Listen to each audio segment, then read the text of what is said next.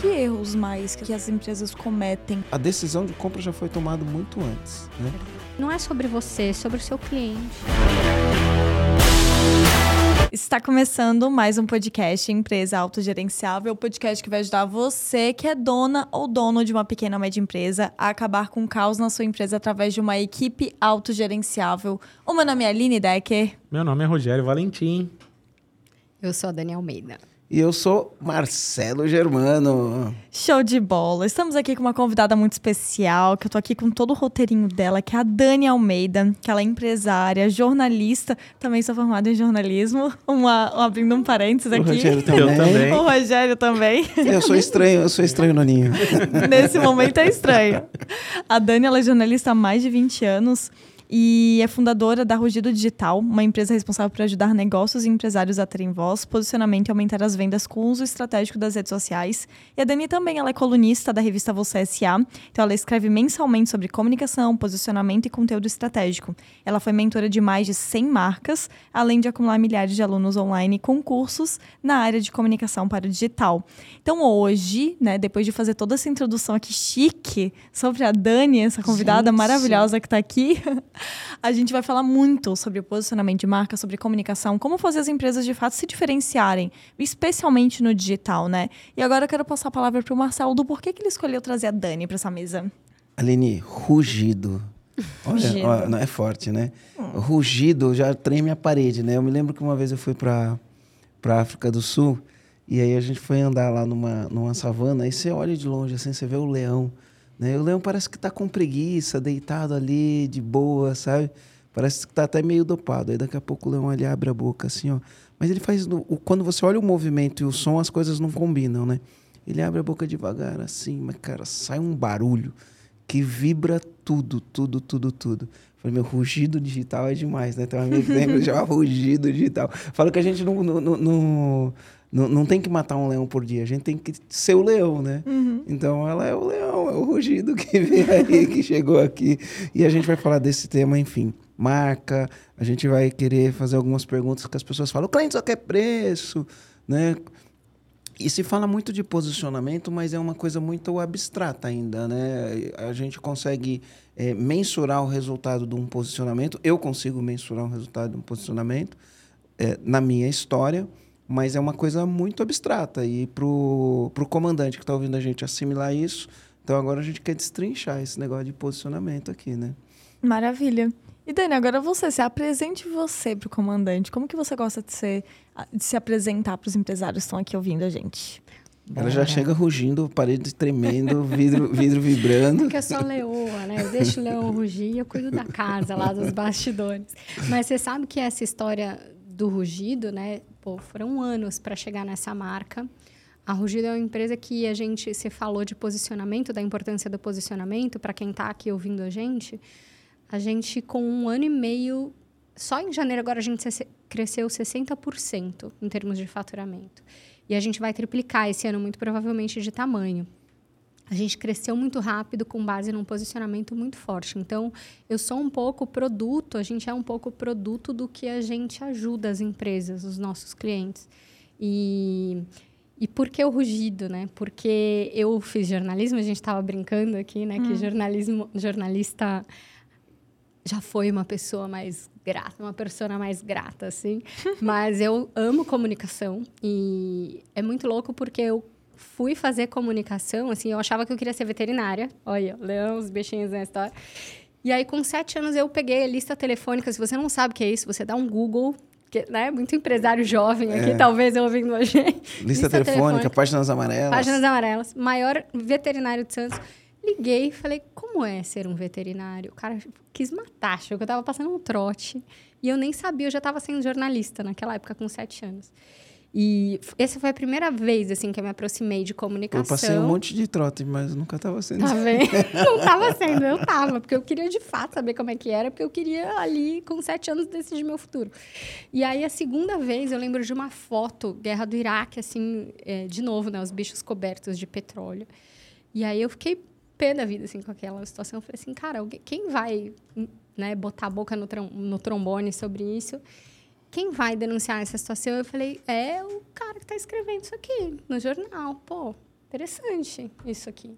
E aí, um dia na escola, a professora passou a, o Pedro Bial narrando a queda do Muro de Berlim. E aí eu lembro que eu vi as famílias se reunindo e aquilo me tocou muito. E eu falei assim, pá, é isso.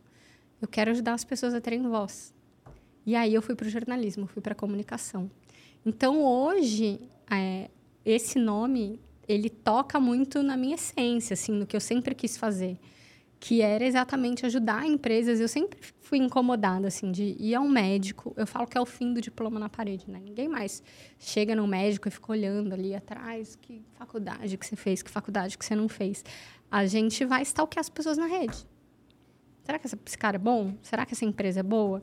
E depois que eu stalkeio aquela empresa, aquele, aquele empresário, eu falo, ah, aí eu compro dele. Então, não tem mais diploma atrás da parede. É. E aí você vê um médico sensacional, você vê empresas sensacionais. E você fala, pô, não, não tem o destaque que merece, né? Não, não, tem, não tem voz.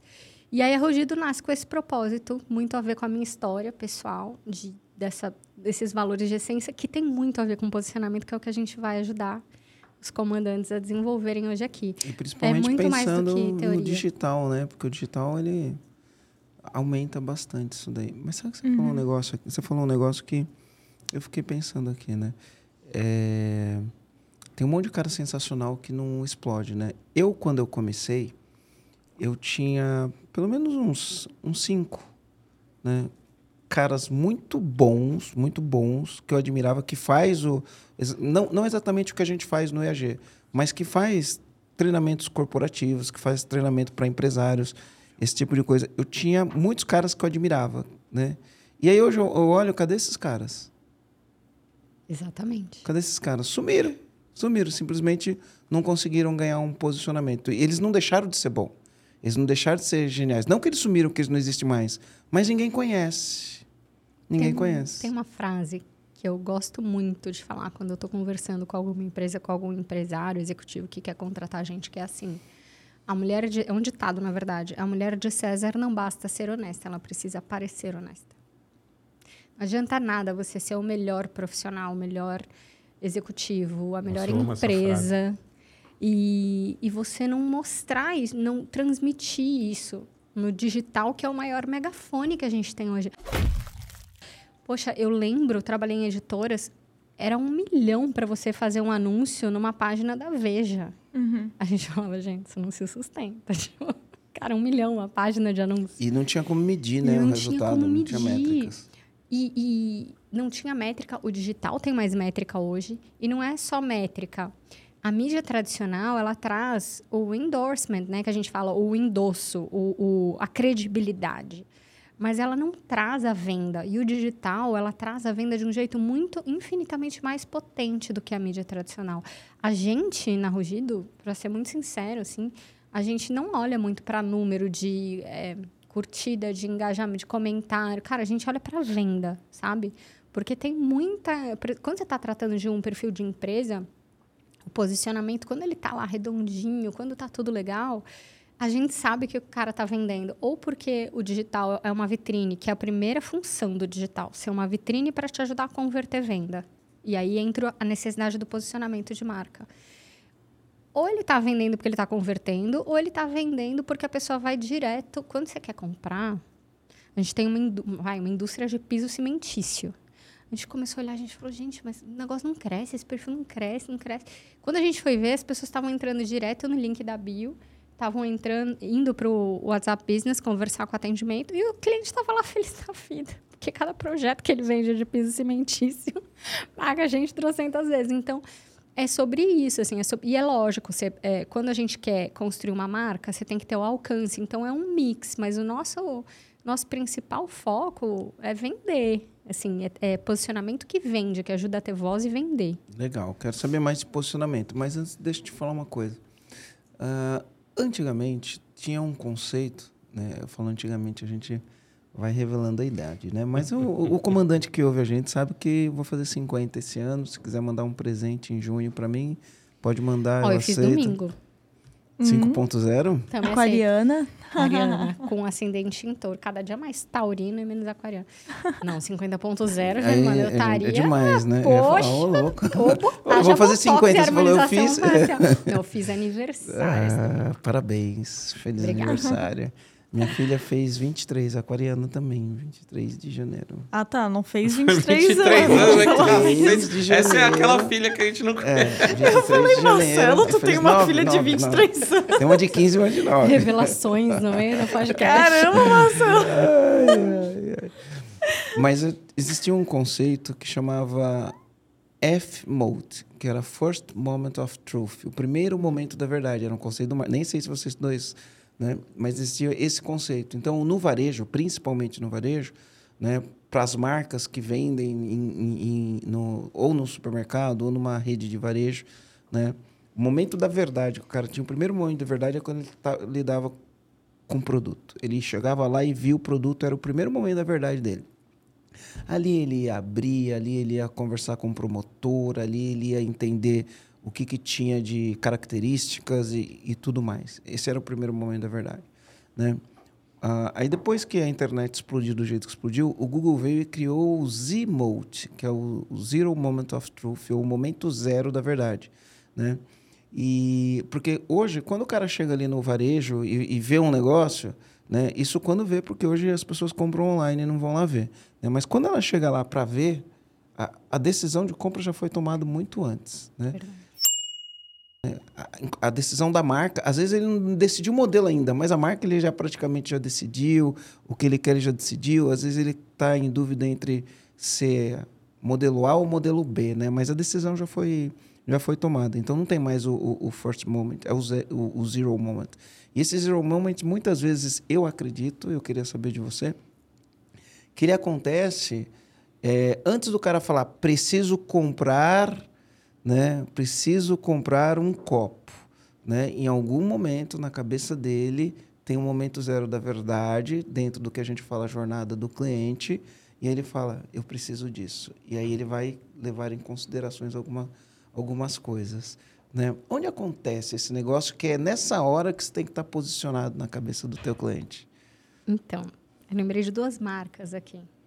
O que que faz, e aí que o posicionamento é tão lindo, é tão mágico, o que que faz as pessoas ficarem na fila para pagar um café 10, 12 reais de uma marca que elas nem conhecem, que é o que acontece com a Starbucks. Starbucks chega numa cidade que não existe, que, ela, que a Starbucks não tem ainda, não existe, as pessoas fazem fila. Gente, Santos, eu sou de Santos, litoral de Minha São filha Paulo. que não toma café, ela quer, Então. gosta de ir no Starbucks. Olha lá. e aí a construção de marca da Starbucks, que tem muito storytelling, que é maravilhosa e é incrível, faz isso pela marca. O que, que faz as pessoas ficarem na fila para comprar um iPhone, que não é um telefone barato, sem, né, ali assim, para pagar mais caro, para estar na fila, passar perrengue e E troca todo ano. e troca todo ano e fica lá na fila. Marca, posicionamento. Ninguém fica na fila para comprar um, sei lá, Xiaomi. Como é que chama aquela marca? É isso aí, é isso aí. Ah, Xiaomi. Xiaomi, é. Eu, eu brinco aqui, eu falo, se você for naquele um lá que começa com S, tá sempre vazio. Olha lá. É verdade, tá mesmo. Mas é a mesma coisa do McDonald's, né? A mesma coisa McDonald's. McDonald's. Você tem o McDonald's, Burger King, Bob's, todos eles são bons, mas o McDonald's tá sempre mais cheio. Mequinho. E a história da construção da delícia. marca McDonald's. Ai, gente, aquilo é papel, pelo amor de Deus. E, O e papel não vamos gostoso, hein? A construção da marca do McDonald's, gente, te- todo mundo odeia o Roy, né? Que foi o cara que chegou lá para os irmãos McDonald's e, e construiu a marca. Gente, sem aquele cara, ah, porque o cara foi filho da mãe, porque roubou a empresa Não dos foi, irmãos. Dos irmãos. Mas, gente, se ele não tivesse aparecido, não existiria Arcos Dourados. Não existiria. E toda marca tem um símbolo ali, né? Não é só a comunicação, ela é parte da ferramenta, ela só amplifica a construção da marca, do, É do posicionamento. É, quando o, o lance do, do Ray Kroc, né? Quando eu assisti o Fome de Poder... Ray Kroc. Ray Eu Kroc. sempre esqueço Ray o nome Kroc. dele. Eu sou péssima. Quando, quando assisti o Fome de Poder pela primeira vez, né, eu olhei e falei, ele foi um filho da mãe. Você ficou com raiva? Não, eu falei, foi um filho da mãe, né? Quando eu assisti a segunda vez, eu tive uma outra visão. O cara foi um gênio, né? A visão que eu tive é o- os irmãos, os irmãos, eles estavam atrapalhando o caminho natural da marca. Tanto que no final, eles estavam atrapalhando. As crenças dele, os limites, estavam atrapalhando. Estavam, estavam literalmente atrapalhando. Tudo que o Rei Croc ia fazer, eles barravam, barravam, barravam, barravam, barravam. E aí eu não vou entrar no, no, no julgamento. Mas eu entendo que eu olho e falo, cara, ele fez o que precisava ser feito, porque o McDonald's não teria. A gente nem estaria falando. Não estaria. Não estaria falando disso aqui agora, não. se não tivesse feito o que ele fez, né? Enfim. Agora, vou- esse é o Moment Zero. Moment Zero. E aí, no final do filme, Hum. o irmão McDonald's pergunta para ele: com tantas empresas por aí, por que a gente? E Ele Ah, ele fala: vocês não amor." perceberam. McDonald's. Olha esse nome: McDonald's. E vocês nunca se tocaram nisso. Era o nome. Né? Podia ser qualquer marca. Não, não, não. É McDonald's. E ele fala assim, é o filme termina assim. Então, é, como que um nome vai fazer a diferença? O que, que precisa para compor o nome? Porque, por exemplo, a gente falava em empresa autogerenciável, eu tive conflitos com o nome, né? E aí a gente mudou para empresa sem caos. Né? É, Já mudou o nome A da gente empresa. criou foi um movimento. A empresa Isso. continua chamando, Uhum. tanto que o podcast ele continua chamando empresa autogerenciável, mas a gente na comunicação a gente fala, nós ajudamos você a acabar com o caos na sua empresa, que é um movimento, através de uma equipe autogerenciável. Você trouxe Né? a transformação. Mas para mim, quando você fala em empresa autogerenciável, na hora, como dona de empresa, vem, nossa, liberdade. Uh, quero. Para mim, a transformação já está no nome. Vamos, Dani! É, é porque qual que era o meu conflito? Sabe qual que era o meu conflito? Eu, eu peguei isso mais que, enfim, algumas vezes, né? Então, a gente já treinou isso, seis, quase 6 mil donos de pequenas e médias empresas. E aí já aconteceu de eu pegar ali é, um filho, que é herdeiro, não um sucessor. Eu sempre falo de filho, herdeiro, de herdeiro sucessor, a diferença, né? Aí cato o filho e aí vou conversar com o filho. Aí ele fala assim, ah, eu quero deixar logo a empresa autogerenciável, né? Porque a empresa, ele tá, caiu no colo dele e não é aquilo que ele queria, né? Aí ele fala assim, eu queria deixar a empresa autogerenciável porque eu quero ir pra praia pegar onda. E, cara, eu me sentia tão mal com isso, que não era isso que eu vendia, né? E aí, eu, um monte de gente falou, não, eu quero logo minha empresa autogerenciável porque eu não quero mais saber desse negócio aí. Faz sentido, porque você estava filtrando o teu cliente ideal, né? É, e O aí eu falo, não é você- isso. é. Empresa Ah, autogerenciável não é isso. Uma empresa que, ah, eu quero ir pra praia, quero... Teve um que falou para mim que queria fumar maconha e pegar onda, né? Eu, não, empresa autogerenciável não é para isso. Veja bem. Não, mas vamos falar de nome aqui. Esse, esse, é, isso que você falou é muito legal. É, vou contar uma história. Quem conhece vai dar muita risada que vai falar, não, esse cara não é exemplo para nada. Mas, enfim, pior é que é exemplo. Esse cara foi um gênio. Não sei se vocês já ouviram falar no Dr. Ray, do, ou Dr. Hollywood. Pois é. Qual que é a história? Primeiro que o nome é- dele é Raymond Lula, e ele encurtou o nome, porque tem muito disso. Você acabou de falar, McDonald's. Quanto mais sonoro, e aí pode ser longo e forte e sonoro, que vai grudar na cabeça das pessoas, ou quanto mais curto, mais fácil das pessoas guardarem. Então ele encurtou o nome. Ele fez, ele é filho de um americano com brasileira, se não me engano. O pai foi muito cedo, voltou para os Estados Unidos, ele ficou no Brasil, depois ele foi para os Estados Unidos e ele foi fazer cirurgia plástica, medicina, cirurgia plástica. Falou: ah, eu quero trabalhar em Hollywood. E aí um professor dele falou assim: está louco? Você vai trabalhar em Hollywood, um dos mercados mais competitivos que tem para um cirurgião plástico, por que não outro lugar?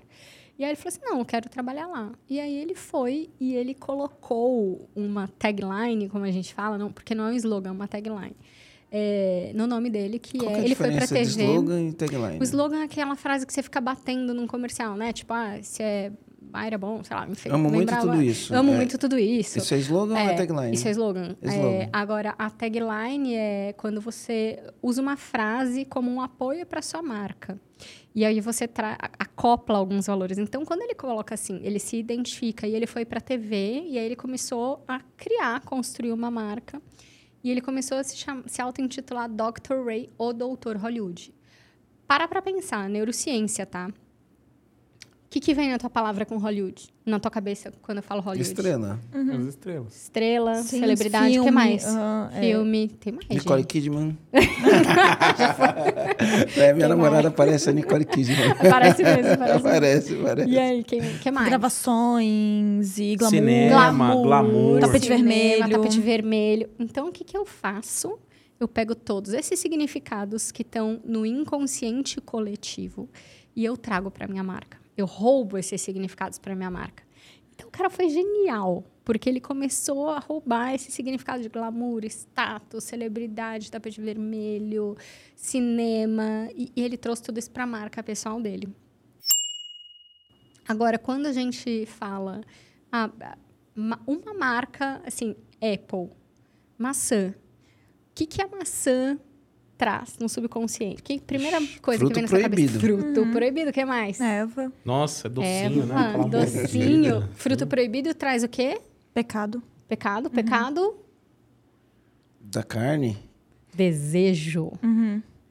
Que é marca mais desejada do que a Apple, gente? Vocês acham que foi à toa? É, Jobs escolheu a maçã pensando nisso. E quando você vai E ainda listar... mordida. Mordi... Exato. Mordida. mordida. É, mas foi foi provado o pecado. é. Entendeu? Não é só uma. Não, ela foi Você mordida. entendeu? Então, assim, tipo, o você cara... quer dar uma mordida também? É, Que tipo, isso, o cara... Mas respeita, Mas é, Rogério. o simbolismo, porque, porque o problema foi quando mordeu Esse a é um podcast né? de família, afinal de contas. Não, mas é porque o pecado se concretizou quando ela Quando comeu, ela... né? É verdade. Vou te defender, porque esse é um podcast de família.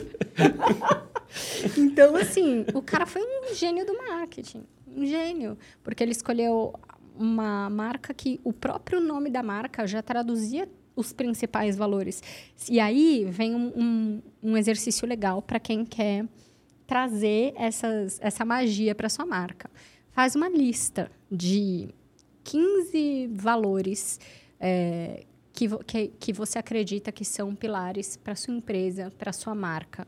Qual, qual, que está na essência da sua marca? Porque quando a gente vai ver a Apple, e aí a gente começa com 15, com 20, aí depois tem que ir reduzindo e reduzindo e reduzindo até chegar na essência mesmo. Mas a essência da Apple, se eu virar aqui e falar assim, qual que é a marca que te transmite é, beleza, é, simples, de um- simplicidade, com elegância, com, com desejo, com pertencimento, com... Cara, são todos os valores que a Apple carrega hoje. Então, e aí por quê? Porque a visão do Jobs era essa. Eu não quero só um computador, eu quero um computador bonito, porque eu quero que o computador fique no meio da sala. Ah, mas não cabe o, o XPTO da rebimboca da parafusa faz caber. E tem que ficar bonito.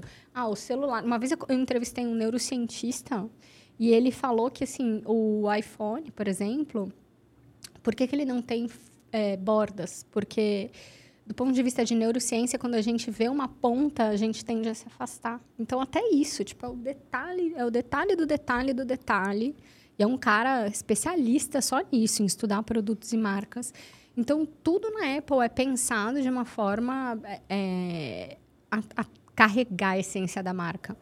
E aí, quando você vê outras marcas de smartphone, o cara quer só ser o melhor. Só que essa é a grande sacada, porque hoje você não vende um produto mas porque ele tem o, o processador XPTO, a tela. Não é isso. Gran- o grande lance das apresentações de grandes marcas é quando elas vendem o desejo, é quando elas vendem uma história. Então, e aí tem toda uma ferramenta de storytelling por trás no próprio Jobs. Quando ele vira e fala, no na apresentação do primeiro iPhone, que ele tira e fala assim: Isso aqui é um computador que cabe no seu bolso. Cara, é muito genial. Isso é comunicação. Por quê? Porque eu gerei um desejo, eu trouxe um, algo que já Não, existia na cabeça genial, das né? pessoas. Porque ele falou, é um computador, é um tocador de, De música, música. E, e é um telefone, né? Aí ele falou, mas essas são as três coisas num único lugar. E aí ele tira do bolso. Não lembro exatamente como era, mas era uma parada assim, né? Sim. Genial. É genial. E o que, que é isso? É storytelling, é posicionamento, tudo isso aplicado à comunicação, que é só o megafone. E a confirmação de tudo isso é que a gente não usa quase nada do que o iPhone faz, né? Quase nada. Talvez, Nem- talvez a gente use 5% do que ele tem capacidade de fazer. Todo dia, se você olhar uma, uma coisa que alguém imposta, que o iPhone faz e que a gente não sabia, fala, "Ah, faz isso também. Mas aí você já viu que ele começou a fazer? Ele apare- começou a jogar umas dicas pra você ficar mais viciado ainda na marca. Tipo, ó, você não sabe que faz isso? Agora faz isso, tá? E agora fala, ó, você pode fazer isso aqui também. Isso é comunicação. Não adianta nada o teu produto fazer trocentas coisas, o teu serviço fazer trocentas coisas e você não comunicar. Ô Dani, quando a gente fala de Apple, né, e o comandante que está ouvindo ali, ele pode falar, "Ah, mas isso é coisa para grande empresa, né? Posicionamento vai falar, isso é coisa de grande empresa, Apple, Omo, né, enfim, Audi. Porsche, né, Coca-Cola, McDonald's. Mas e o pequeno? O cara fala assim, cara, eu quero trabalhar... Porque o, o que eu mais vejo os caras falando é assim, né, cliente só quer preço, não é isso, Lino? Ah, cliente só quer preço, cliente só quer Não preço. adianta, não adianta você vir me dar dica aqui, porque o cliente hoje em dia só quer preço. Só quer preço. Né? E aí, é, como que o posicionamento ajuda isso daí? Né? Ou como um pequeno pode olhar e falar... Vou... A gente fez um trabalho de posicionamento no, no EAG em 2019. A Aline até fez o talk do livro Posicionamento, que é incrível. Né? Então, ele tem uma mensagem clara. Você tem que ser único na cabeça do seu cliente, de maneira que quando ele pense nisso, ele lembre de você. Como que um pequeno, dono de uma pequena empresa faz isso? Primeiro passo, listar os valores da sua marca. O que, que ela, o que, que ele quer ser. Primeiro passo. Porque ainda que ele não seja o mágico do posicionamento, não tenha verba para contratar, ele vai chegar num, ele vai assim, intuitivamente ele vai trazer isso para a marca dele, que nem na história dos caras que a gente estava falando até agora. Esse é o primeiro passo. O segundo passo é desenhar muito bem o cliente que ele não quer e o cliente que ele quer. E eu acho hoje que assim mais importante, o pessoal fala muito em ah, público-alvo, avatar. Eu gosto de trabalhar com o cliente ideal. O cliente ideal é aquele que abre a carteira para você, acabou. Ele só quer saber se você cabe no bolso dele. Esse é o cliente ideal. E aí a parte que é mais dolorida que é falar não para todo o resto. Porque eu vejo muita empresa hoje, isso também é posicionamento. Muita empresa Quer falar assim para todo quer mundo. falar sim para todo mundo é, e, e acaba complicando a operação no dia a dia. E não tem jeito, vai vir o boleto, vai vir o cliente que quer e que não é bom para você. A gente recente falou não para uma empresa grande de varejo, porque eu olhei e falei assim, cara, isso aqui vai acabar com a gente. E era um, ah, era um contrato. Tá, assim, é, gente, eu não trabalho por ego, eu trabalho por resultado, para construir um legado. E, e dói, lógico que dói. Você fala assim, pô, ia ter uma, mais uma marca grande no nosso portfólio, mas tá tudo certo. Eu tô num jogo de, de longo prazo, não tô num jogo de curto prazo. Então, é, é importante esse falar não e saber qual que é o cliente que você busca, porque vai vir. Sabe aquela coisa... Outro dia uma cliente falou, achei é muito isso. Lembra? Vai esse filme, agora a gente vai se entregar mesmo. Campo dos Sonhos, com Kevin Costner. Quando Eu Kevin Costner era um galã. Ele fala assim, construi, construa e eles virão. Cara, é isso. Se você construir o seu posicionamento, o cliente ideal, ele vem. E, e eu tenho alguns casos disso lá na Rugido, e a gente também é esse caso. Mas, ó, Então, o primeiro vamos fazer- passo, vamos fazer posicio- uma... marca, construção da marca. Segundo passo, cliente ideal. Terceiro passo, aí sim que eu falo que conteúdo, a gente faz, a gente fala, ah, a gente faz gestão estratégica de conteúdo para marcas no digital.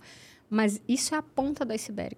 Se você não tiver toda a base construída, que é o posicionamento, quer saber qual que é o seu cliente ideal, quer saber o que, que você quer, o que, que você não quer, sabe que tem, que o, tem o conteúdo que vai, que é para viralizar, o conteúdo que, que é para gerar valor para o seu produto, serviço, o conteúdo que vai conectar, o conteúdo que, que, é, que é venda.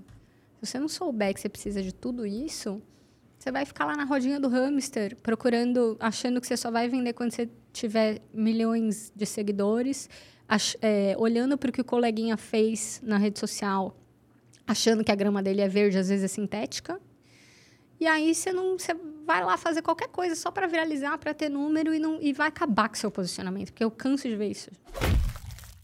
Assim, gente que fica tentando o tempo inteiro a ser, porque é o que você falou, o digital é um dos maiores megafones que a gente tem hoje, na mão.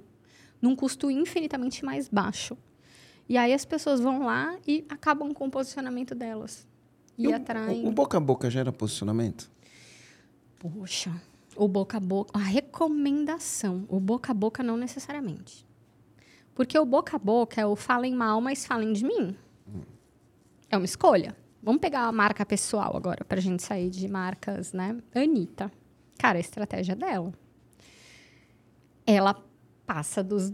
Ela, assim, perde a mão em alguns momentos, né?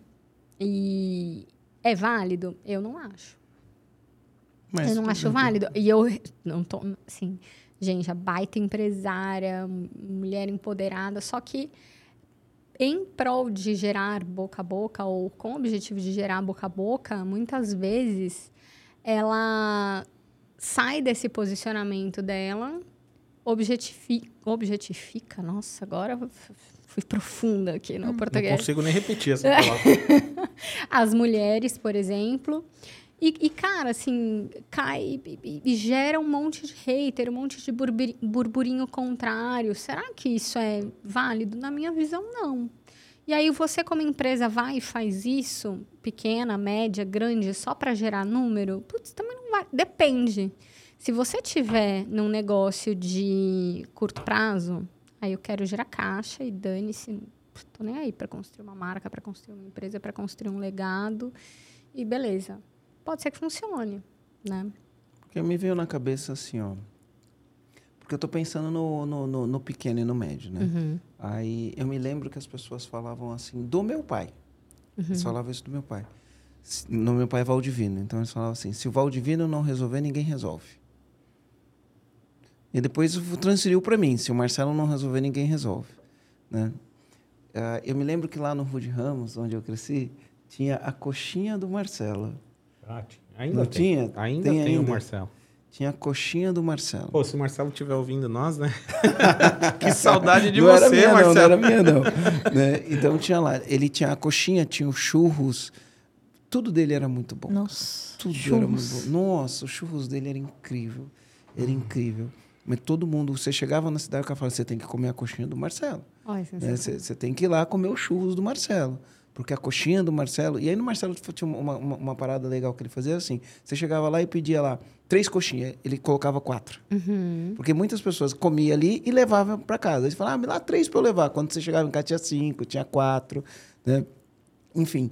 E, mas o Marcelo continua no mesmo lugar, né? Aí a gente vê que tem, de repente, alguém que vai lá e cria uma marca, igual a gente tem uma cliente que é a Carol Coxinhas, Aham. tá espalhado aí, sei lá, quantas unidades tem, mas está espalhada em tudo quanto é lugar, né?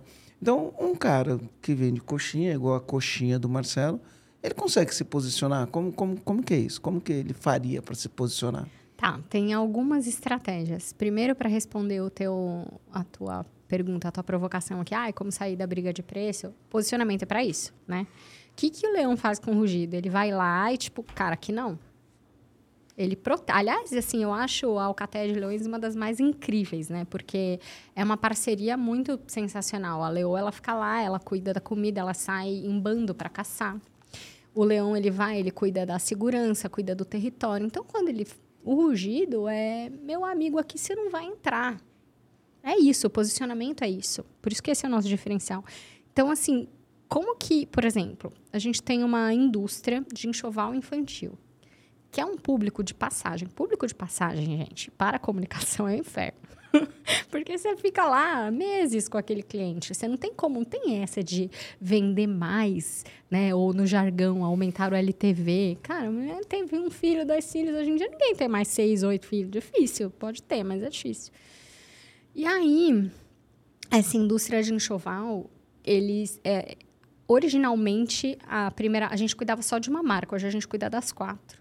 A marca que foi a marca mãe era um enxoval mais popular, 200 ali, 300 reais de ticket médio. E elas criaram uma marca bem mais cara, que assim, que o enxoval custa, sei lá, 800, mil reais. É, tem peça que fica o dia inteiro na máquina de costura. Então, tem como custar barato. Que, que a gente fez? A gente criou toda uma estratégia de contar a história dessa marca. Sabendo que ia ter conteúdo que não ia viralizar e que, tipo, que era um conteúdo de marca. E a gente começou a construir, story, construir storytelling. Então, no mês das mulheres, a gente construiu o mês inteiro de storytelling das mulheres, as costureiras, a mãe delas, as duas filhas empreendendo. No outro mês, a gente, é, que foi aniversário da marca, a gente foi lá e contou a história delas voltando é, para Paris, porque a Paris é a, o nome da marca chama é, Amor em francês. Então, vocês podem citar. E aí, Pode citar. chamar e-mail. E aí a gente foi construindo essa história. E elas vendem grandes varejistas, Alô Bebê, assim, grandes. E aí começaram, com esse posicionamento, elas conseguiram começar a aumentar o ticket. E aí elas saíram da briga de preço. Mas, ao mesmo tempo, elas têm outra marca lá, que é a marca original, a marca mãe da empresa. Hoje a gente cuida de quatro marcas, são dois e-commerces e, e, as duas marcas. Mas é isso, se eu quero, se eu não quero estar na briga de preço, eu tenho que contar a minha história, eu tenho que humanizar a minha comunicação, eu tenho que trazer outros elementos lá. Gente, de novo, né? Quantos filmes existem sobre a história do Steve Jobs e quantos existem sobre o dono da Samsung? E o, o fome de poder e, e, etc. História vende. Aliás, é, sair no enredo, estamos, né? Carnaval, por exemplo, enredo de samba, samba enredo é uma ferramenta de comunicação, de humanização de marca gigante, assim como filme. Filhos de Francisco, vocês acham que foi à toa? Não foi também.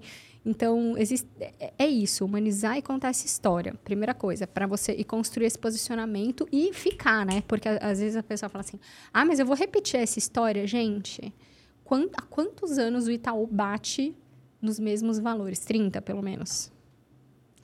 O Starbucks, é né? o, o Howard Schultz, toda vez ele conta a história de que o pai dele era rimo de família e ficou doente, ficou, quebrou a perna e ficou lá. E por isso hoje a Starbucks é uma empresa tão voltada para pessoas. Foi uma das primeiras empresas, se não a primeira empresa dos Estados Unidos a dar plano de saúde, inclusive para empregado meio período. E ele bate nessa história, bate para toda apresentação, toda palestra, toda reunião de trabalho.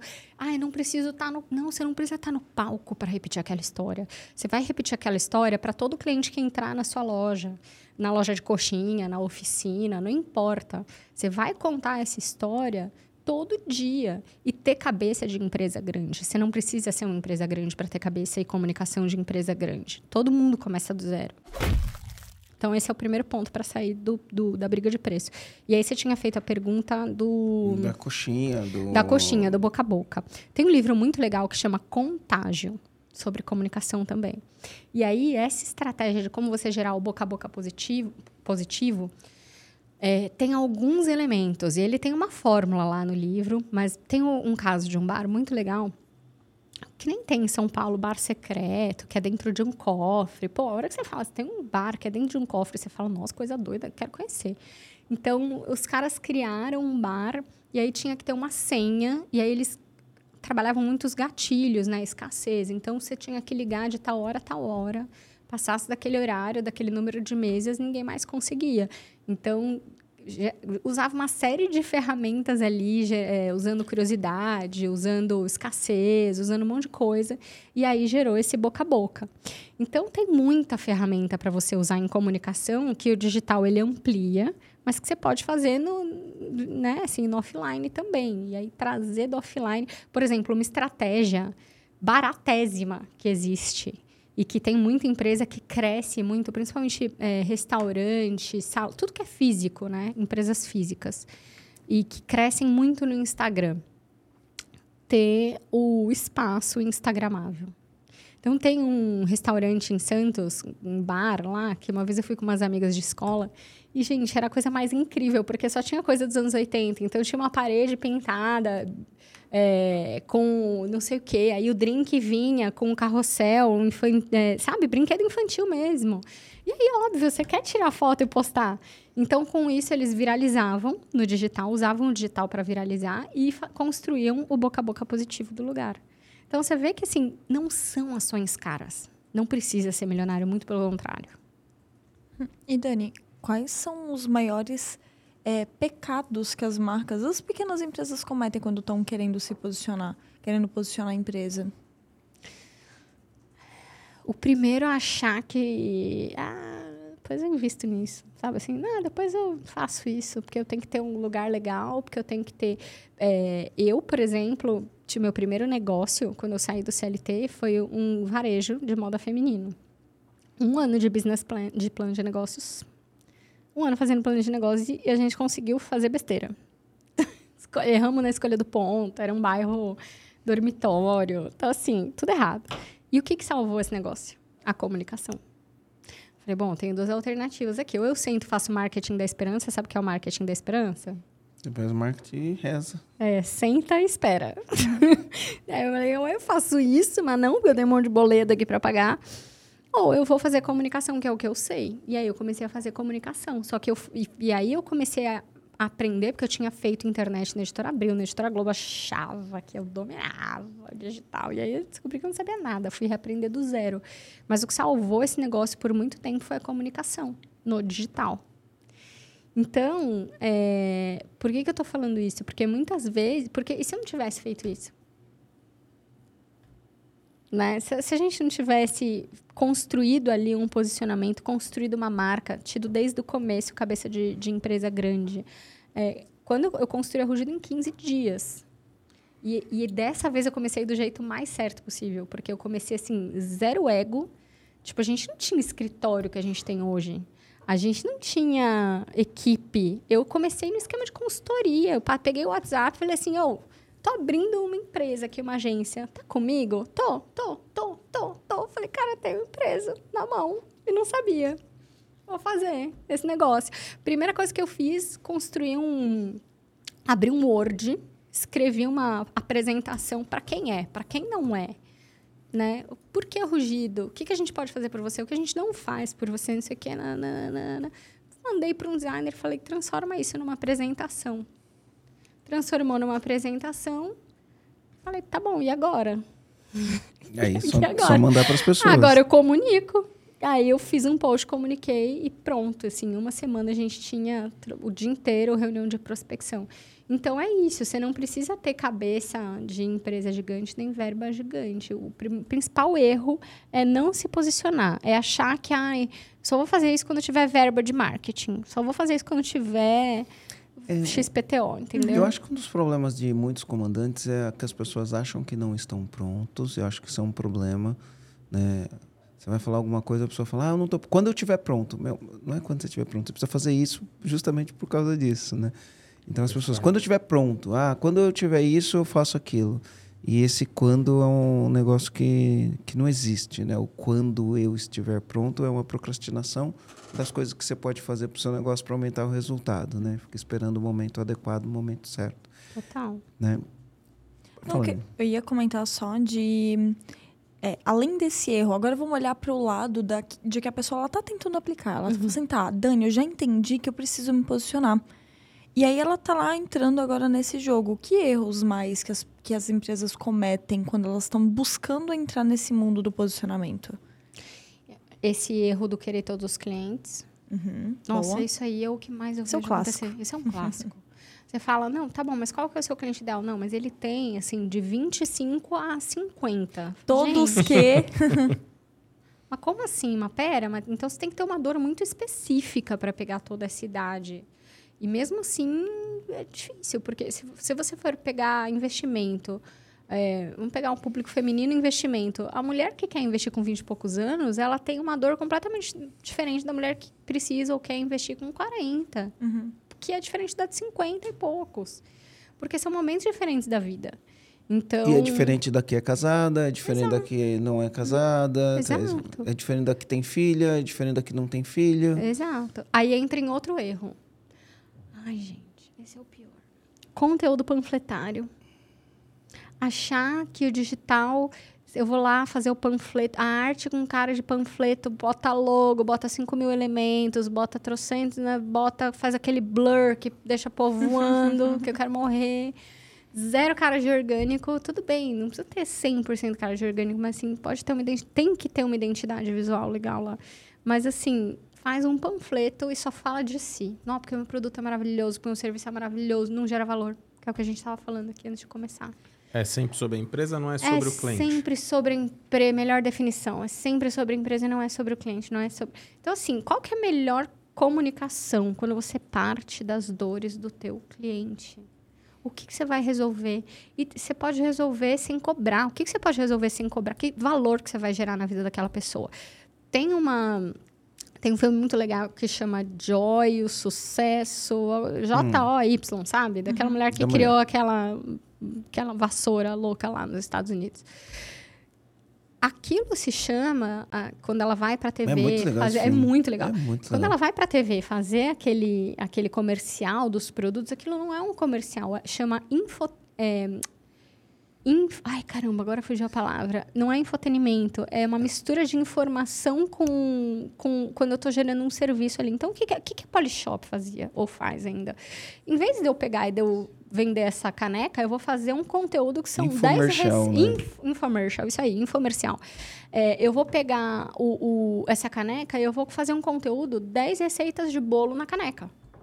Aí, no final, o apresentador vai falar, inclusive, essa caneca é maravilhosa. Porque você pode colocar no micro-ondas, no micro-ondas você pode colocar na lavadora e ela não vai estragar, e ela não vai perder a pintura. Aí, no final, ele vende produto. Isso é genial. E é isso que as pessoas precisavam fazer quando elas querem gerar um valor para vender o seu produto. Não faz, não é sobre você, é sobre o seu cliente. Se- não importa se você vende um produto ou um serviço. Então, esse é um outro erro muito grande. E aí, outro erro achar que, que tipo, boto lá o meu sobrinho para fazer o design, esse design vai, vai funcionar no digital e vai me posicionar e vai me ajudar a vender. Vai, porque rede social tem uma série de. de é, vai estudar. Cara, eu não tenho. Por muito tempo eu fiz meu conteúdo sozinha, sem equipe. Hoje eu sou uma cliente também da Rugido, mas assim, por muito tempo eu fiz sozinha. Ah, não consegue fazer? Abre o computador à noite, lá, 11 horas da noite, quero que eu fazia, e vai fazer o seu conteúdo, então. Né?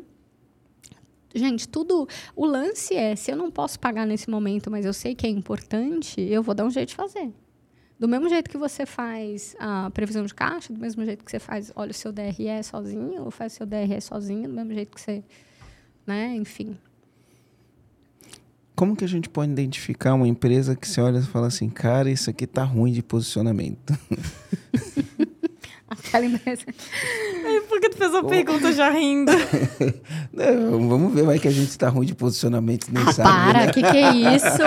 Eu até gravei hoje nos meus stories, eu falei que eu tô muito chique, que eu vim fazer só um bate-volta pra Floripa, só pra gravar esse podcast. Porque, assim, toda vez que eu falo com um empresário, nossa, você vai... Nossa, você conhece o Marcelo Germano? Você foi na G... Nossa, você vai gravar um podcast? No, ó, hoje eu regacei lá nos meus stories.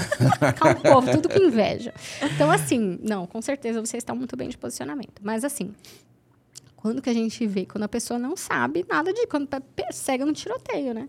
Bota lá o panfleto, fala, eu sei. Quando a pessoa fala assim, ó... Eu sei que tem... Senta comigo na reunião e fala assim, eu sei que tem alguma coisa errada, mas não sei nem o que que é. não sei nem por onde começa. É porque não sabe quem que é o cliente ideal, quem que não é o cliente ideal, não sabe se tem uma identidade visual, se não tem, se tem posicionamento, se não tem. Não sabe. E, e é muito. Não tem como. Tem como você fazer conteúdo bem, que é isso que me dá uma raiva, assim, do- porque eu falo que tem os postadores, né? Que você fala, pô, como é que você vai postar um conteúdo que você não tem a mínima noção de posicionamento para ajudar o seu cliente? Você não vai construir um negócio, um mínimo ali. Você não precisa ser, fazer um rebranding, né? Pra usar um termo chique. Você não precisa fazer um. Mas você tem que saber o mínimo de como posicionar aquela marca. Senão você é só um postador. A gente, É isso. em 2018, a gente tava apanhando, né, Aline? Eu não sei se eu já contei isso aqui em podcast, né? A gente contou no podcast número 52 e 53, por aí. Nossa, gente, a Aline é um. É. Que isso? É um museu. A gente, a, gente, a gente, em 2018, a gente começou o ano e a gente... A, gente tava tendo resultado, mas a gente não tinha arrebentado do jeito que a gente imaginou que a gente ia arrebentar, né? E aí a gente começa a olhar o que está acontecendo no mercado, porque no mercado tem muito ruído, não é rugido, tem muito, Muito. ruído, né?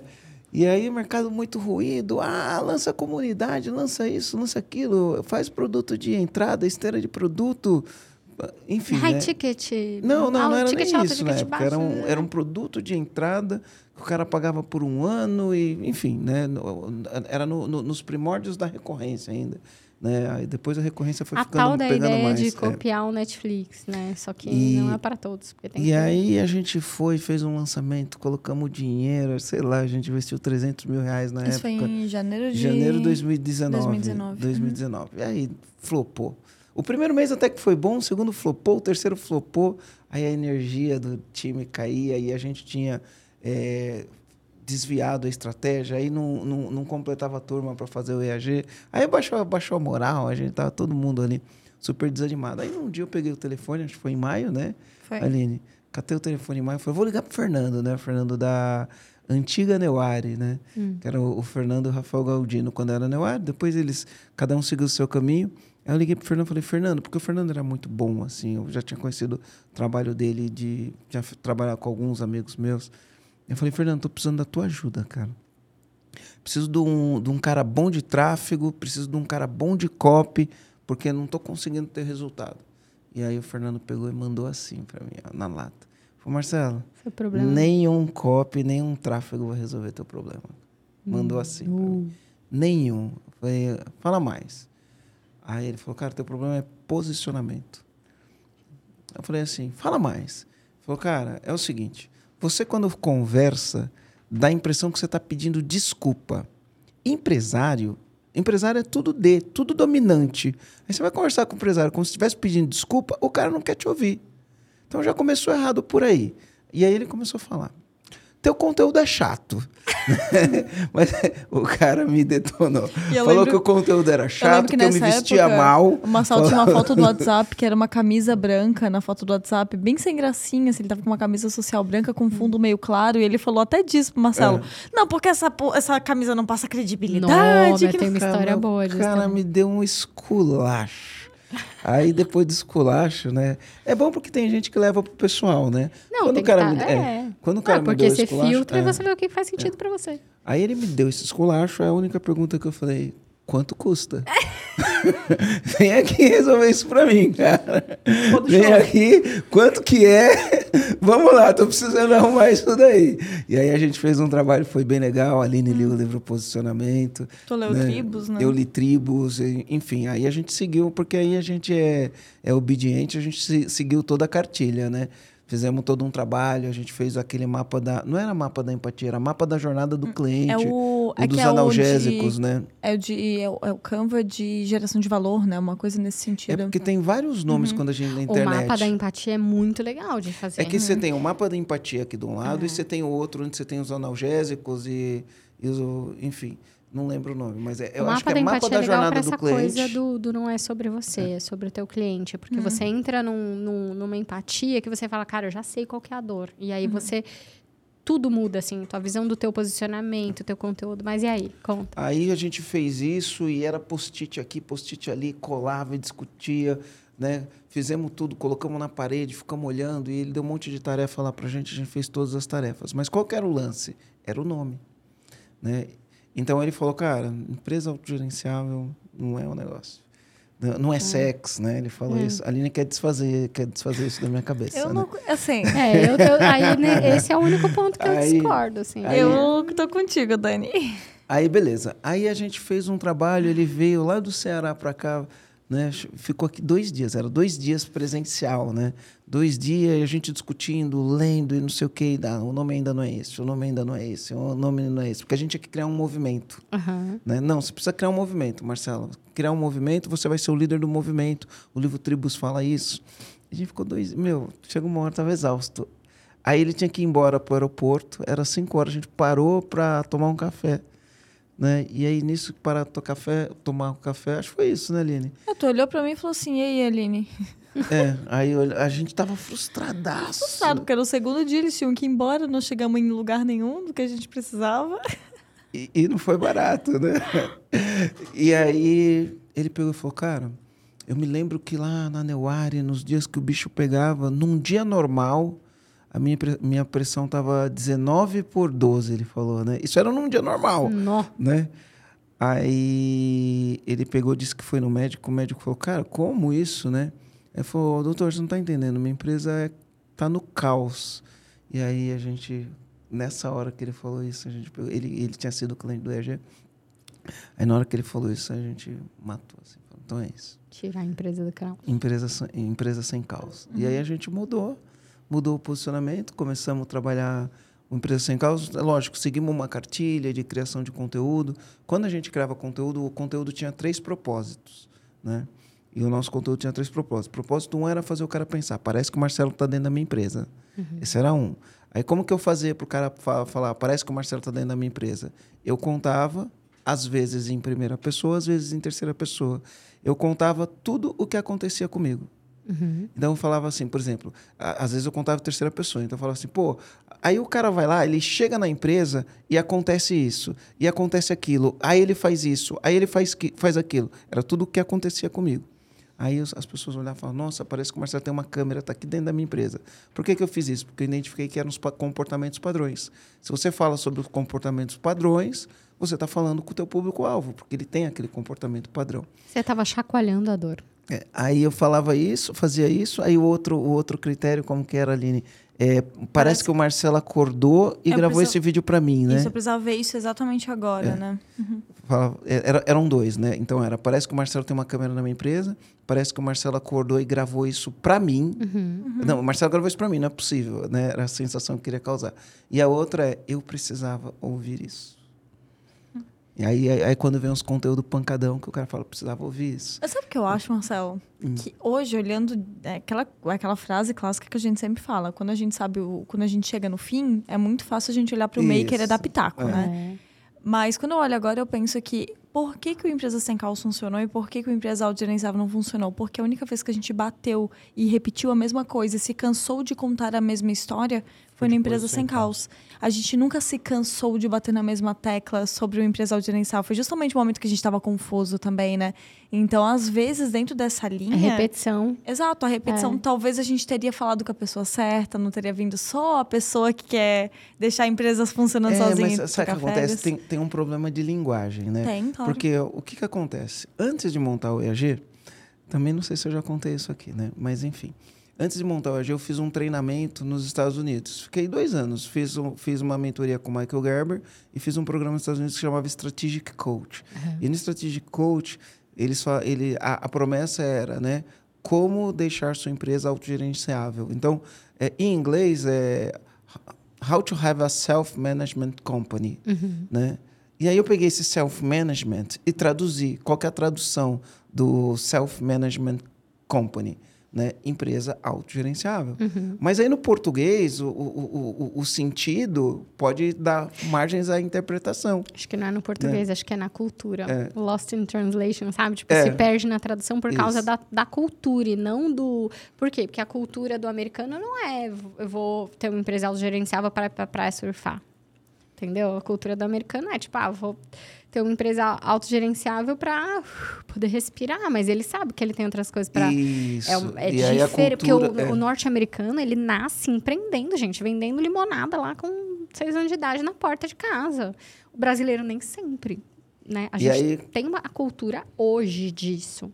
Mas a gente já teve muito a cultura do, do funcionário público, graças a Deus estamos dando, né? E aí o que acontece? Para mim, ele, eu tinha essa, esse conflito porque ou, ou, ou poderia parecer que era charlatanismo, né? Ou poderia atrair o público errado. O cara que ele acha que ter uma empresa é, é mágica, né? Então eu tinha muitos conflitos. Aí eu acho que você estava passando essa, esse É. conflito, Aí, essa crença na sua causa, comunicação. Aí quando foi sem causa, não Entende, tinha isso. Aline? Eu tava Mas- esperando mas a Dani falar É. isso. Porque, Mas- porque a gente transmite. Se a gente não tá seguro do que a gente faz, cara, a gente transmite.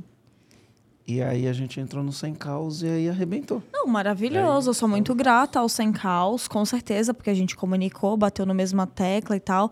Mas olhando agora, eu sinto que eu não posso criminalizar o empresa autogerenciável. Porque Mas a gente eu, não eu fez amo um o dever de equipe casa. autogerenciável. É, eu gosto dos três, mas se eu for dizer que o meu FAV, meu FAV é empresa autogerenciável.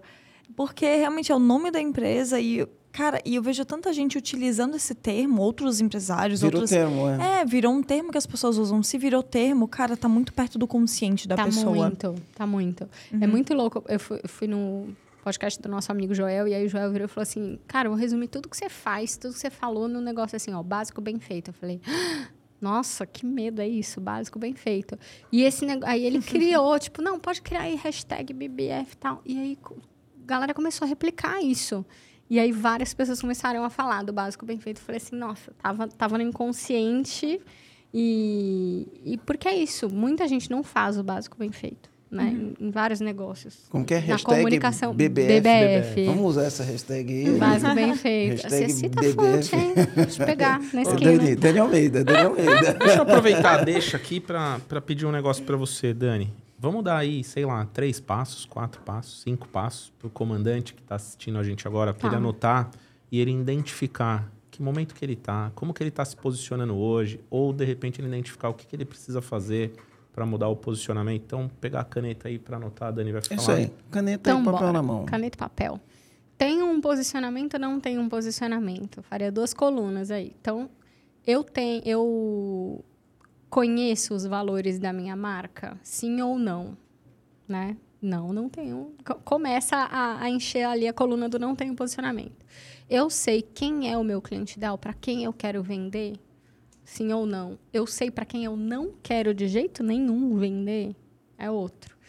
Terceiro, eu tenho uma comunicação que, no caso de digital, eh, se traduz num plano de comunicação. Eu sei o que, que eu preciso postar, que tipo de conteúdo que eu preciso postar, que vai reforçar o meu posicionamento e me ajudar a vender, me ajudar a ter voz. E aí, por último, se eu tenho tudo isso, eu tenho uma estratégia que vai amplificar o alcance da minha marca. E aí, no, no nosso caso, a gente está falando de tráfego, né? De anúncio, porque é muito difícil hoje, gente. A não ser que você seja a Juliette lá do BBB, sei lá quem agora que tá no BBB, que eu não consigo assistir nunca. Quem tá na trend, né? É, se você não tá na, se você não, não tá num, num reality show, os Rolls aí da vida, se você não, não é o cantor XPTO, a cantora, é muito difícil você crescer totalmente no orgânico hoje na rede social, né? Então, é, onde que eu tô no digital? Ah, eu tô só no Instagram? Isso não é um posicionamento, gente. Marca tem que cercar. Para você ter uma marca, construir uma marca, você tem que cercar, tem que estar. Ah, mas dá trabalho? Dá trabalho, gente. Mas reempacota conteúdo de uma rede social para outra se você não tem como investir ainda. Sabe? Pega o, o Reels do Instagram, bota no TikTok que está crescendo, aproveita, porque daqui a pouco não vai dar para crescer fácil lá no orgânico. É, anúncio lá também ainda é barato.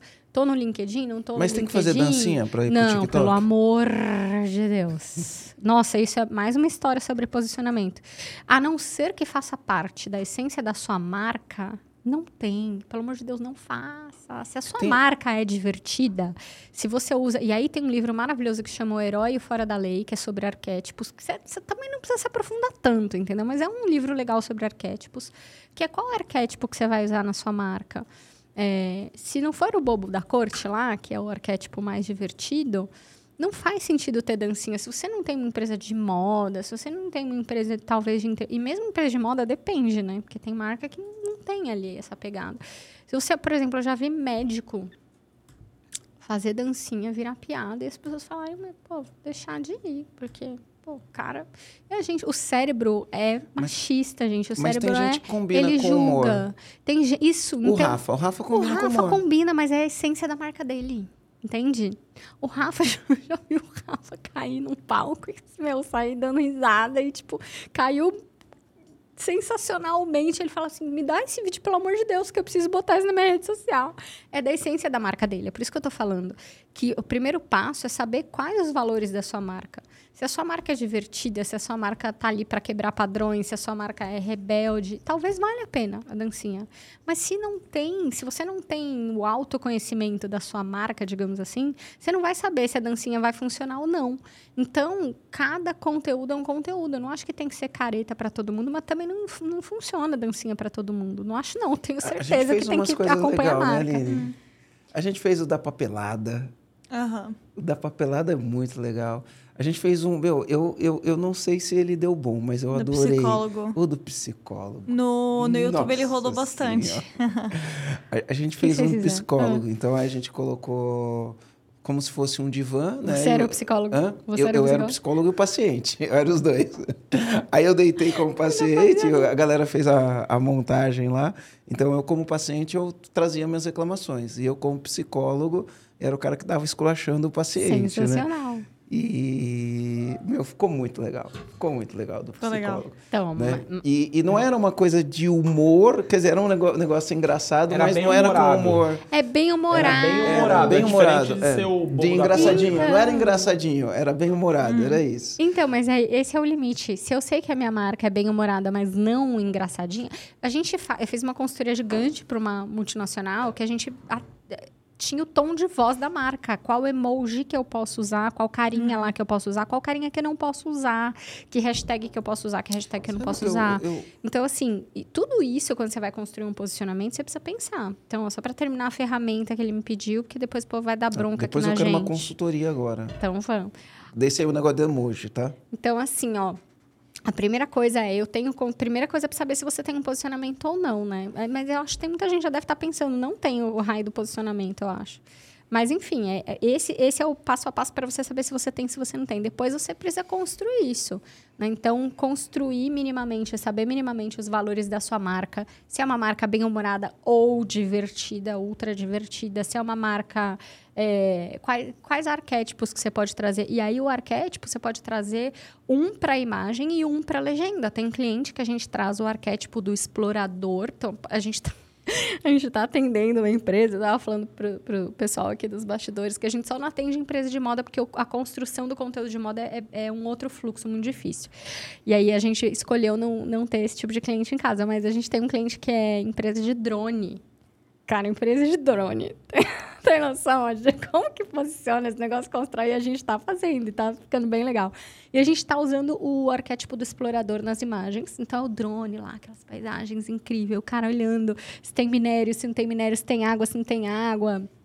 Que o drone você usa para várias coisas, né, na geologia. E aí a gente, o arquétipo do explorador, e no, na legenda a gente vem com o sábio, entra com o sábio. Por quê? Porque são geólogos, os caras, meu, crânios e tal, e aí toda a tecnologia. Só que também não pode ficar muito técnico, porque o cara que contrata não é geólogo igual. Tem uma outra ferramenta muito legal para o cara construir o, o conteúdo dele que vai reforçar o posicionamento, que é mapa de palavras, word map em inglês. Vou te dar um exemplo. Se a gente fala que o seu. Se a gente vai para um. E a gente estava conversando isso também antes de começar. Se Tem, se eu falo é, ah, lucro, faturamento, cliente, cliente, Equipe, equipe time. time, eu vou conectar com um tipo de empresário, provavelmente pequeno e médio. Se eu vou para é, LTV, se eu vou para, sei lá, Growth. ROI, Growth, eu já vou pegar um outro tipo de, de cara. Então, tem cliente de empresário, empresário de empresa maior.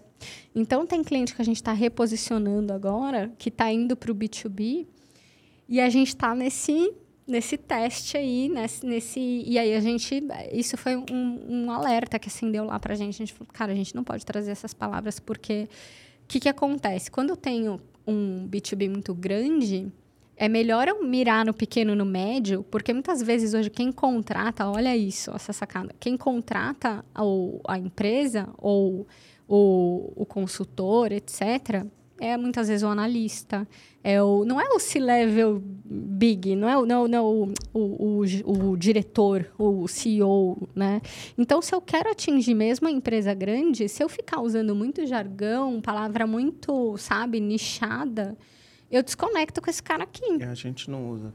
Gente- Entendeu? Então, é uma coisa que vocês fazem, mas que quem está em casa, quem está ouvindo a gente, o comandante, ele precisa construir quais são as palavras que estão na mente do meu cliente ideal.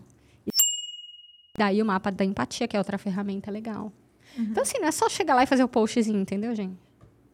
Tem que usar essas ferramentas, nem que sente num fim de semana para fazer isso, porque o seu conteúdo, o seu posicionamento, a sua marca vai ter um outro, vai estar num outro patamar ali.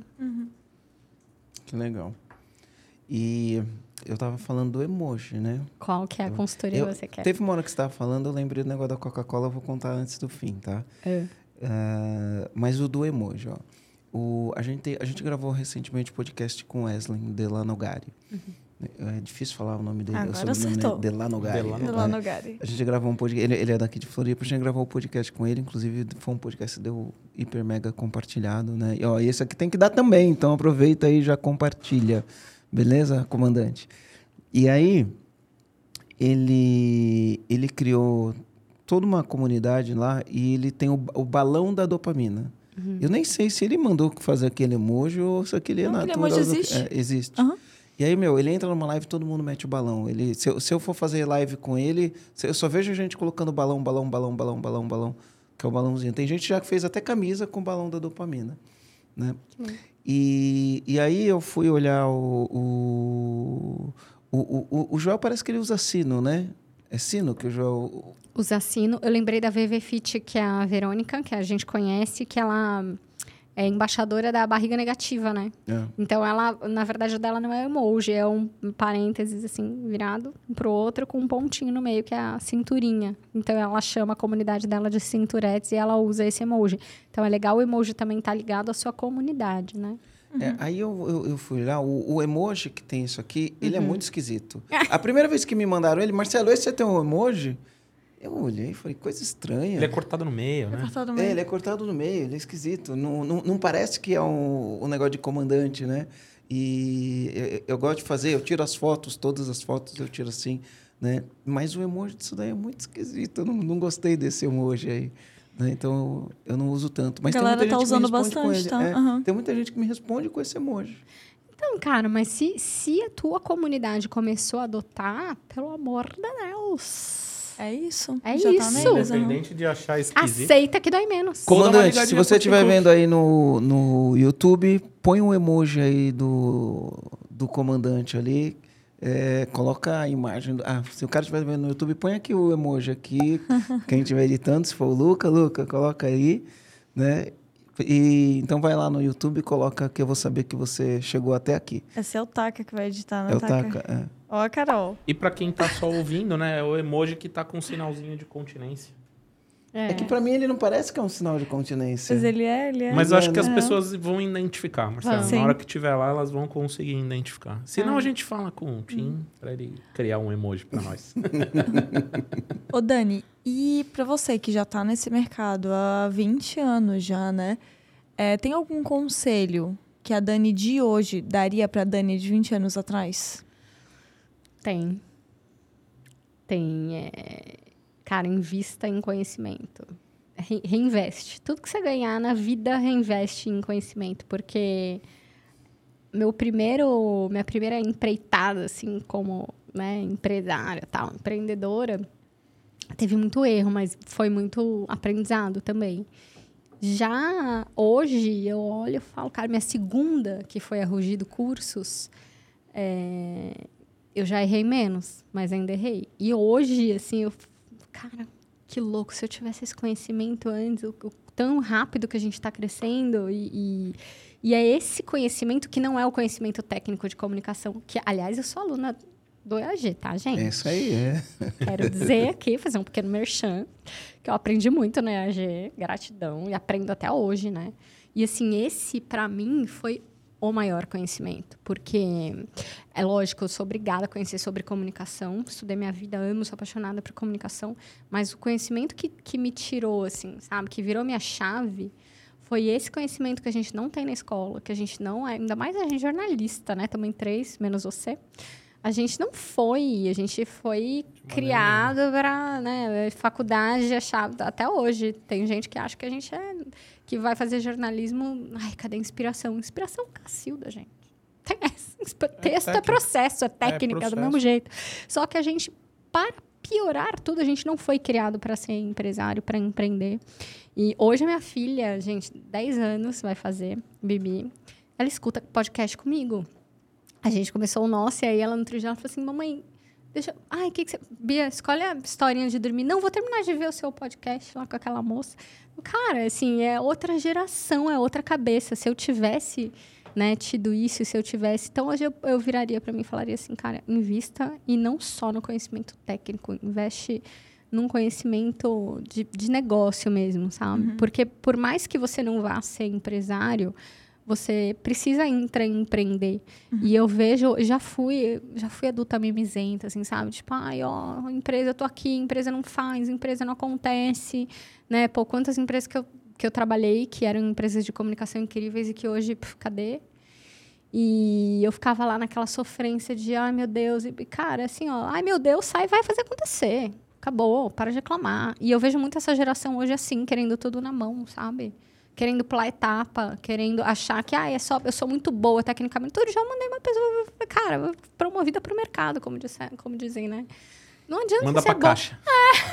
Na nossa época a gente mandava, Mandava pra pra caixa. caixa econômica. promovida pro mercado. Porque assim, ah, tá bom, você é maravilhosa, mas você não. Não adianta, falta inteligência emocional. Então, assim, se eu tivesse isso no passado, Jesus amado. Esse é um insight. Massa. Sabe que você falou da história e lá no comecinho você começou a falar de contar a história, aprender a contar a história da marca, né? E aí eu lembrei quando eu fui no Museu da Coca-Cola. Então tava em Atlanta. Atlanta. é, tava em Atlanta Atlanta. é demais. E ah, a gente falou de pegar fila, né? Eu, eu uma vez fiquei acho que oito horas na fila para comprar o iPhone 6. Ah, você pagou esse mico. Eu nunca paguei esse mico. É que eu sou Apple maníaca, mas eu nunca paguei esse mico. E- mas como que foi? Eu fui, eu, eu, eu tava em Atlanta no dia que lançou, né? E a fila tava gigantesca. Aí beleza. Eu, quando cheguei em Nova York, eu falei lá em Nova York eu vou. Aí fui à noite. Naquela hora já era praticamente 24 horas, né? Fui à noite, ela falou, meu, vem de manhã que não tem ninguém. 4 horas da manhã não tem ninguém. Acordei 4 horas da manhã, entrei na fila e fiquei até as 13, eu acho, por aí. Né? E, e fiquei na fila. Porque aí, depois que você tá duas horas na fila, você fala, ah, agora já fiquei ficar. duas horas, eu vou ficar. Aí daqui a Jesus pouco você fala, amado, já fiquei três, vou ficar mais um pouco. Quando você vai, vai, meu, já fiquei quatro, eu não vou voltar. Aí o cara sai na porta e fala, acabou. Não, imagina. Enfim. E, mas eu ia contar da, de Atlanta, né? Eu fui na, na, na Coca-Cola. Eu não tomo refrigerante, eu acho que faz uns 15 anos ou mais. Eu acho que faz mais de 15 que eu não tomo refrigerante. E eu fui na, na, na Coca. E aí eles começam a contar toda a história do cofre, a fórmula da Coca-Cola, que é um segredo. E aí você vai fazendo um tour por dentro da Coca-Cola, aí eles contam, mostram as fotos de como começou, que era um xarope. E aí vão contando toda a história, e aí vai mostrando como foi sendo construída, como ela foi entrando no mundo. Mas o tempo inteiro tá falando do segredo, porque ninguém sabe a fórmula. E aí no final do, do negócio você entra lá, tem um cofre, não sei o quê. E aí eles fazem todo um suspense lá para revelar a fórmula e não revela a fórmula. Tá vendo? Mas aí você curtiu tanto aquela história que você sai, aí você sai no negócio, tem todas as cocas de todas as épocas. Tem, você nem imagina o que já teve de Coca-Cola aí. E Isso aí é você história. entra, você Toda entra, empresa norte-americana faz isso. Todas as Coca-Colas, né, os refrigerantes da, da Coca-Cola Company. Aí você sai e fala, vou querer tomar um de cada um desses daí, sai provando tudo. Eu que não tomava nem refrigerante, né? Incrível Você tomou. Coca-Cola lá? Hã? Você tomou Ah, Coca-Cola? você tá no Museu da Coca-Cola, tomei Coca-Cola, Cherry Cola, não sei mais o que cola. Tem uma Coca-Cola que era branca, Então, que brigar era com o Marcelo se não transparente. tivesse tomado.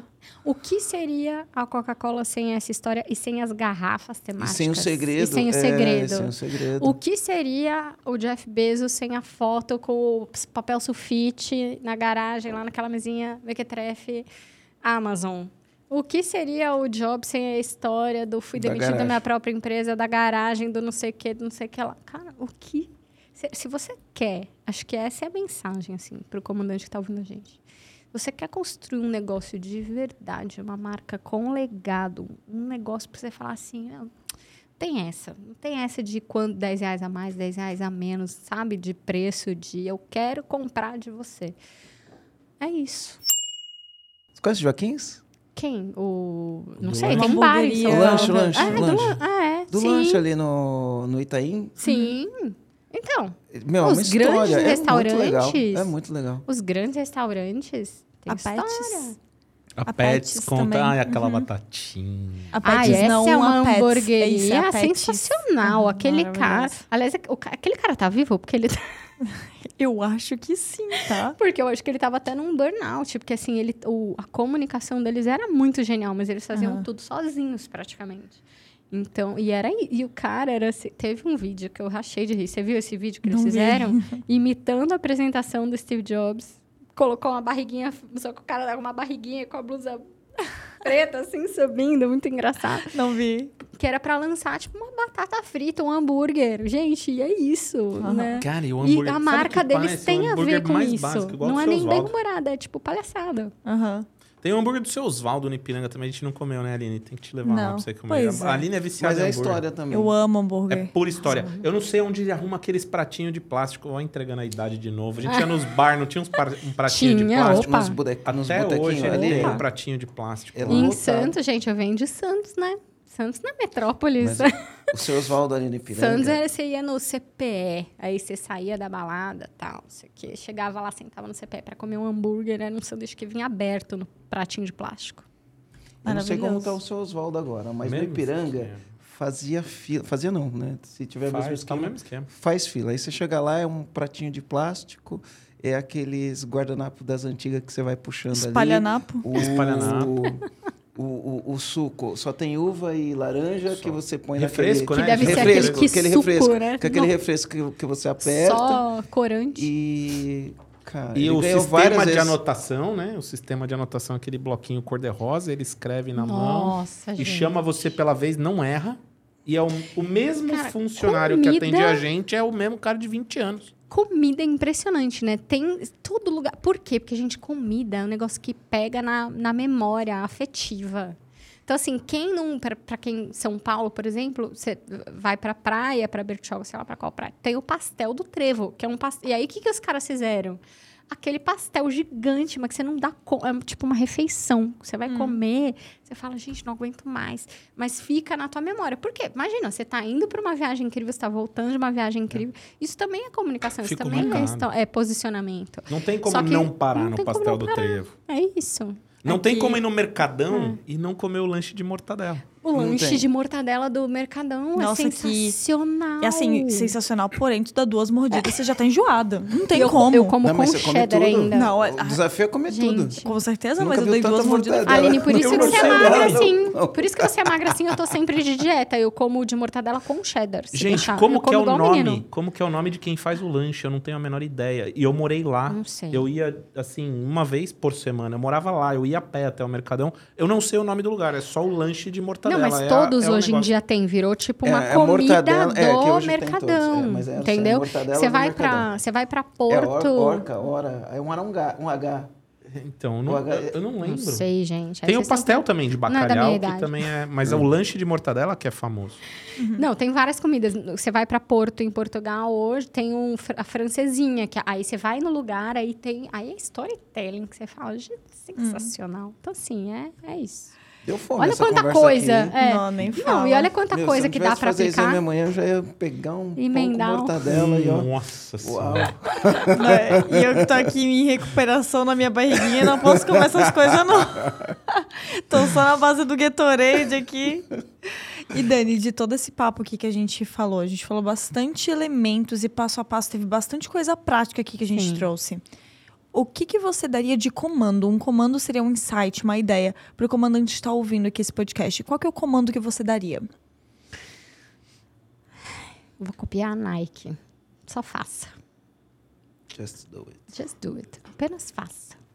Pega cada ferramenta. Assim, estuda esse podcast, cara, porque a gente deu muita ferramenta para posicionamento e, e comunicação no digital. Mas muita ferramenta. Pega, senta um fim de semana e apenas faça. Ai, tá certo, tá errado, não sei. Tenta, testa. Comunicação não é escrita na pedra. Você tem que testar, você tem que ajustar. Mas você tem que começar. Então faz, só faz. Show. Rogério, qual que é o comando? Pô, depois que ela explicou o negócio aqui, ó, o posicionamento vai dizer onde você tá e para onde você quer ir e pro mercado, né? A gente fala muito de fazer as metas, os objetivos e dividir com a galera do time. É, isso é dividir com o time, mas no mercado, né? Pro teu cliente. Isso. É uma mensagem para o mercado. Boa. Posicionamento é uma mensagem para o mercado, é isso. Marcelo, qual que é o teu comando? Storytelling. Meu comando é monte o seu posicionamento de acordo com os valores da tua empresa, de acordo com os valores da tua marca, porque não tem, não tem como dar errado. Se a tua essência está conectada, só vai longe, porque daí vai conectar com o storytelling, vai comunicar para o mercado e você vai apenas fazer, vai seguir adiante. Meu Arrasou. comando Uau. conectou todo mundo, galera. Uau. que isso? Arrasou. Depois dessa, eu vou até embora. Isso Vou porque ela não voltar fez engenharia. Isso porque ela não fez engenharia, fez, fez jornalismo. Pois é. E Dani, como que os, que os comandantes fazem para te encontrar? Se eles quiserem saber mais sobre você, sobre a Rugido, como que eles fazem para te achar na internet? Instagram, arroba Dani Almeida. Tudo junto, assim mesmo. Tem o site www.rugidodigital.com. .com. E aí tem. Tô no LinkedIn, tô no YouTube, agora a gente tá no Spotify também com o Rugido Cast começando. Germano vai lá, inclusive. Bora, vai bora, gravar bora, comigo, tá? Eu chego de. Por livre eu espontânea chego de pressão Israel, agora. Eu chego de Israel e vou lá gravar.